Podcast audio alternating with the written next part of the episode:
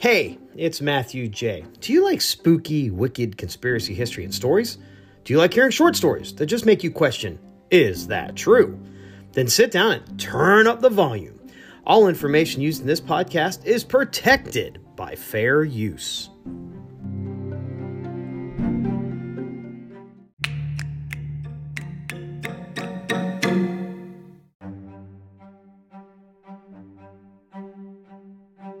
Episode 61 The Roswell, New Mexico UFO Crash and Conspiracy? Thanks for checking out the show. My name is Matthew J. I am your host and storyteller. I love talking to people and listening about their stories, about anything they find interesting. I enjoy telling these stories and doing the research to get deeper into these accounts. This podcast is about history, kooky tales, cryptozoology, ghost stories, and all the conspiracy theories that keep me asking, is that true?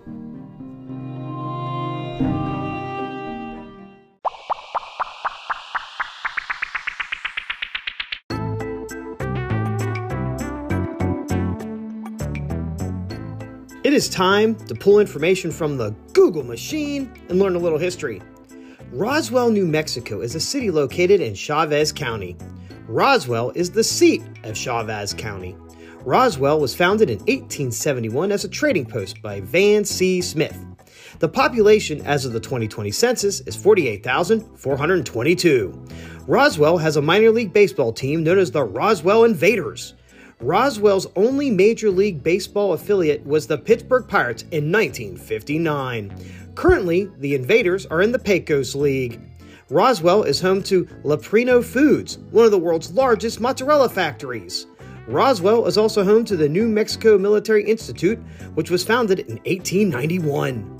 UFO stands for Unidentified Flying Object. As of 2020, UAP is the new term, Unidentified Aerial Phenomenon. Close Encounters of the First Kind, a visual sighting of an unidentified flying object seemingly less than 500 feet away. Close Encounters of the Second Kind, a UFO event in which a physical effect is alleged. This could be interference in the functioning of a vehicle or electronic device, animals reacting, a psychological effect such as paralysis or heat and discomfort in the witness, or some physical trace like impressions in the ground, scorched or otherwise affected vegetation, or a chemical trace. Close Encounters of the Third Kind, UFO encounters in which an animated entity is present. This includes humanoids, robots, bugs, and humans who seem to be occupants or pilots of a UFO.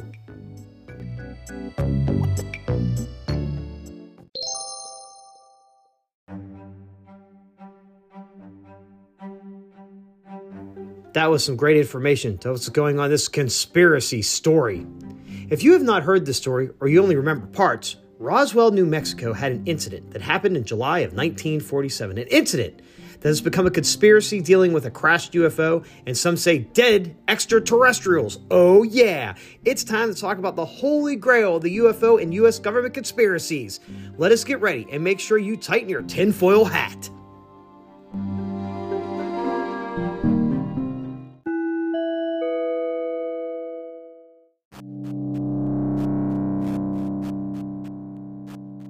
It all started on July 7, 1947. A military team from the Roswell Army Airfield is asked to meet with a ranch owner by the name of W.W. Mac Brazel. During that meeting at a local police station, Mr. Brazel begins to show the military team debris he found on this land. The debris did not look earthly. It resembled tinfoil, rubber membranes, and some slim metal looking beams.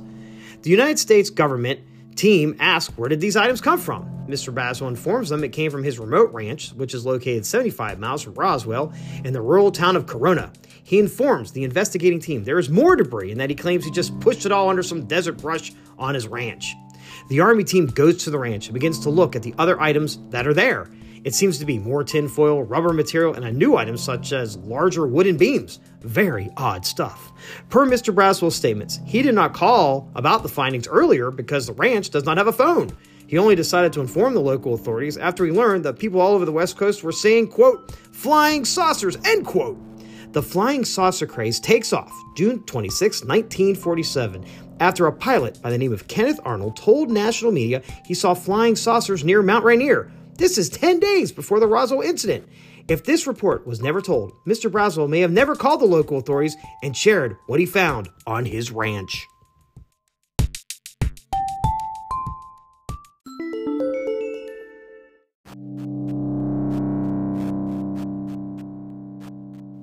Later on, July 7th, the local police turn over the items to Army Major Jesse Marcel. He takes the odd material home and begins to show it off to his family, and they are in awe. The next morning, July 8th, Major Jesse Marcel takes the material to his base commander. They both look at debris and decide they need to contact someone higher up. They contact General Roger Ramey and inform him of this stuff. Within minutes, General Ramey orders all the material in custody to be flown to Fort Worth Army Airfield. At the same time on July 8th, when Major Marcel is showing his base commander the items, the public information officer Walter Haut is issuing a press release that reads, quote, the many rumors regarding the flying disc became a reality yesterday when the intelligence office of the 509th Bomb Group of the 8th Air Force Roswell Army Airfield was fortunate enough to gain possession of a disc through the cooperation of one of the local ranchers. The flying object landed on a ranch near Roswell sometime last week. Not having any phone facilities, the rancher stored the disc until such time as he was able to contact the sheriff's office, who in turn notified Major Jesse A. Marcel of the 509th Bomb Group Intelligence Office. Action was immediately taken and the disc was picked up at the rancher's home. It was inspected at the Roswell Army Airfield. End quote. Holy cow, this information from the Army mentions a disc not a weird debris. Plus, it states the object landed, not crashed. What is going on?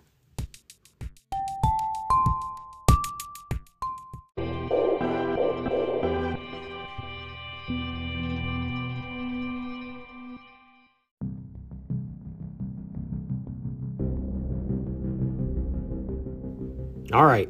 The gossip and news is all over Roswell, and the headlines on the July 8th Roswell Daily Record newspaper reads, quote, RAAF captures flying saucer on ranch in Roswell region. End quote. The story takes off. The U.S. Army has an alien flying saucer. This is huge news. More to this story is a local hardware store owner and his wife, Mr. and Mrs. Wilmot, are interviewed stating they saw the flying disc before it crashed. Then, on July 9th, the U.S. Army changes their story and reports to the Roswell Daily Record that the debris found was no flying saucer. It was a top secret weather balloon. The Roswell Daily Record also talked to Mr. Brazel again, and he was at this point very upset. He knew that he found something that was not normal. Per the July 10th article, quote, I am sure that what I found was not any weather observation balloon. But if I find anything else beside a bomb, they're going to have a hard time getting me to say anything about it. End quote. Later on in the 1980s, when Mr. Brazel was interviewed again, he stated that the tinfoil material was indestructible. When Major Marcel attempted to penetrate the tinfoil when it was found at the ranch, his knife could not break the foil. It also stretched to amazing lengths without ripping. What was this stuff, right? Does the U.S. top secret balloon have material that is that strong? Why did the U.S. government change the story? Was it a top secret weather balloon? Some people believe it was a government cover up, and because alien bodies were found near Roswell.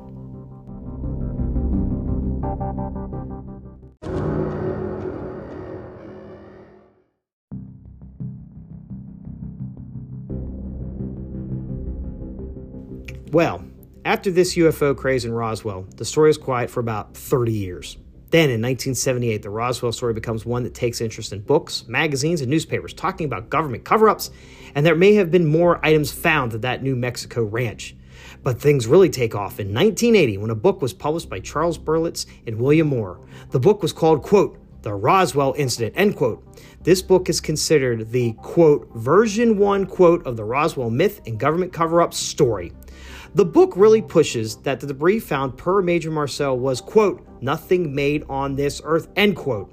It mentions that the tinfoil was made from, quote, super strength, not associated with a weather balloon, end quote. But the book's narrative begins to drop a bomb that an alien aircraft was flying over New Mexico and crashed after being hit by a lightning bolt. The craft crashed into the New Mexico desert, and in the crash craft was dead alien beings. Per a civil engineer by the name of Grady Barney Barnett, his story stated him and some archaeology students were in the desert on July 7th and they discovered a wrecked craft with, quote, alien bodies, end quote. After a few minutes, Barnett and the students were escorted out of the area by the U.S. government. In another book published in 1991 called, quote, UFO Crash at Roswell, end quote, by Kevin Randle and Donald Schmitt, the Barnett story is expanded to stress that it was not the same craft that was found by rancher Mr. Brazel. It was a second alien ship that either collided with another spacecraft or it was also hit by lightning. This second ship was more intact, and that it was there that the dead bodies were discovered. In this book, the Army personnel were supposedly, quote, horrified to find civilians already at the second site, end quote, and that the students and Mr. Barnett were exposed to the dead alien bodies and saw the second craft. Holy macaroni! This is getting really crazy, right?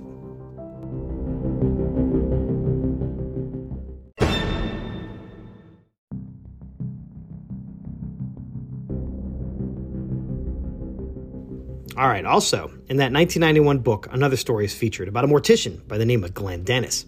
He stated that after watching an episode of Unsolved Mysteries on September 20th, 1989, about the Roswell crash, he called the Unsolved Mystery Hotline to claim that he was present in Roswell during that time.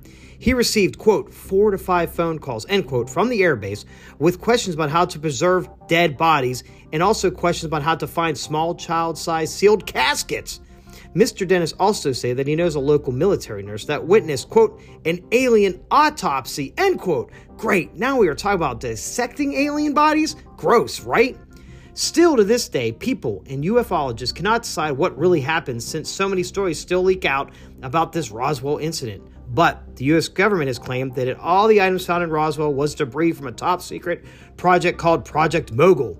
It was a military surveillance program employing high altitude balloons that were used to monitor the communist Russia and other American adversaries. Maybe it was super indestructible weather balloons. But what about the bodies? The US government states those were test dummies that were used in other high altitude experiments that are still top secret.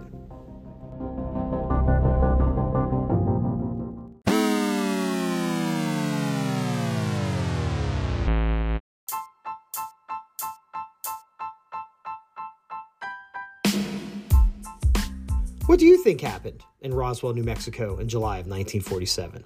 Do you think an alien spaceship or spaceships crashed and the US government found them and hid them away from the public on multiple army bases? Do you believe that all that stuff that was found was from US government military war experiments over the New Mexico desert to avoid civilian detection, but it failed? What about the continued leaked stories that still come out about the Roswell incident? Do you think it's people just trying to make money or are they really getting more information released? I have no idea what happened in Roswell, New Mexico in July of 1947, but I do know that this 1947 event has put Roswell on the map. Today, you can visit Roswell, and it has a huge tourism industry involving UFO museums, alien cafes, stores that sell Roswell UFO products from shirts to mugs, and my favorite, every July they celebrate the Roswell UFO incident. The next Roswell UFO Festival is being held June 30th through July 2nd, 2023. Get your tickets today. I hope to get to visit this festival one day when I finally retire. Do you like this podcast? Then we need to thank Anchor for helping to get this podcast distributed. Please share the show with your family, your friends, your coworkers, aliens from another planet, or any creature you know that listens to podcasts. Please email suggested stories or some of your stories that I can read on the podcast. Please email me at S period W period C history podcast at gmail.com. The show is on the Nextdoor app. Please follow the Spooky Wicked Conspiracy History Group. Join the group and get the show and direct line to me to talk about the podcast. The Spooky Wicked Conspiracy History Group podcast is also on the iHeartRadio. Please give the show a five star review on Apple. Leave a positive review. It helps more people find the show. We are still worldwide. We have listeners in 26 countries. Please continue to share the show with your countrymen in the United Kingdom, Canada, Germany, Puerto Rico, Ireland, Sweden, the Philippines, Australia, New Zealand, Portugal, South Africa, Denmark, Spain, Costa Rica, Russia, Norway, India, Czech Republic, the Netherlands, Hungary, Singapore, Romania, Uruguay, Mexico, Lithuania, and Belgium. Thank you, and please keep listening for the next show. Good day and good night.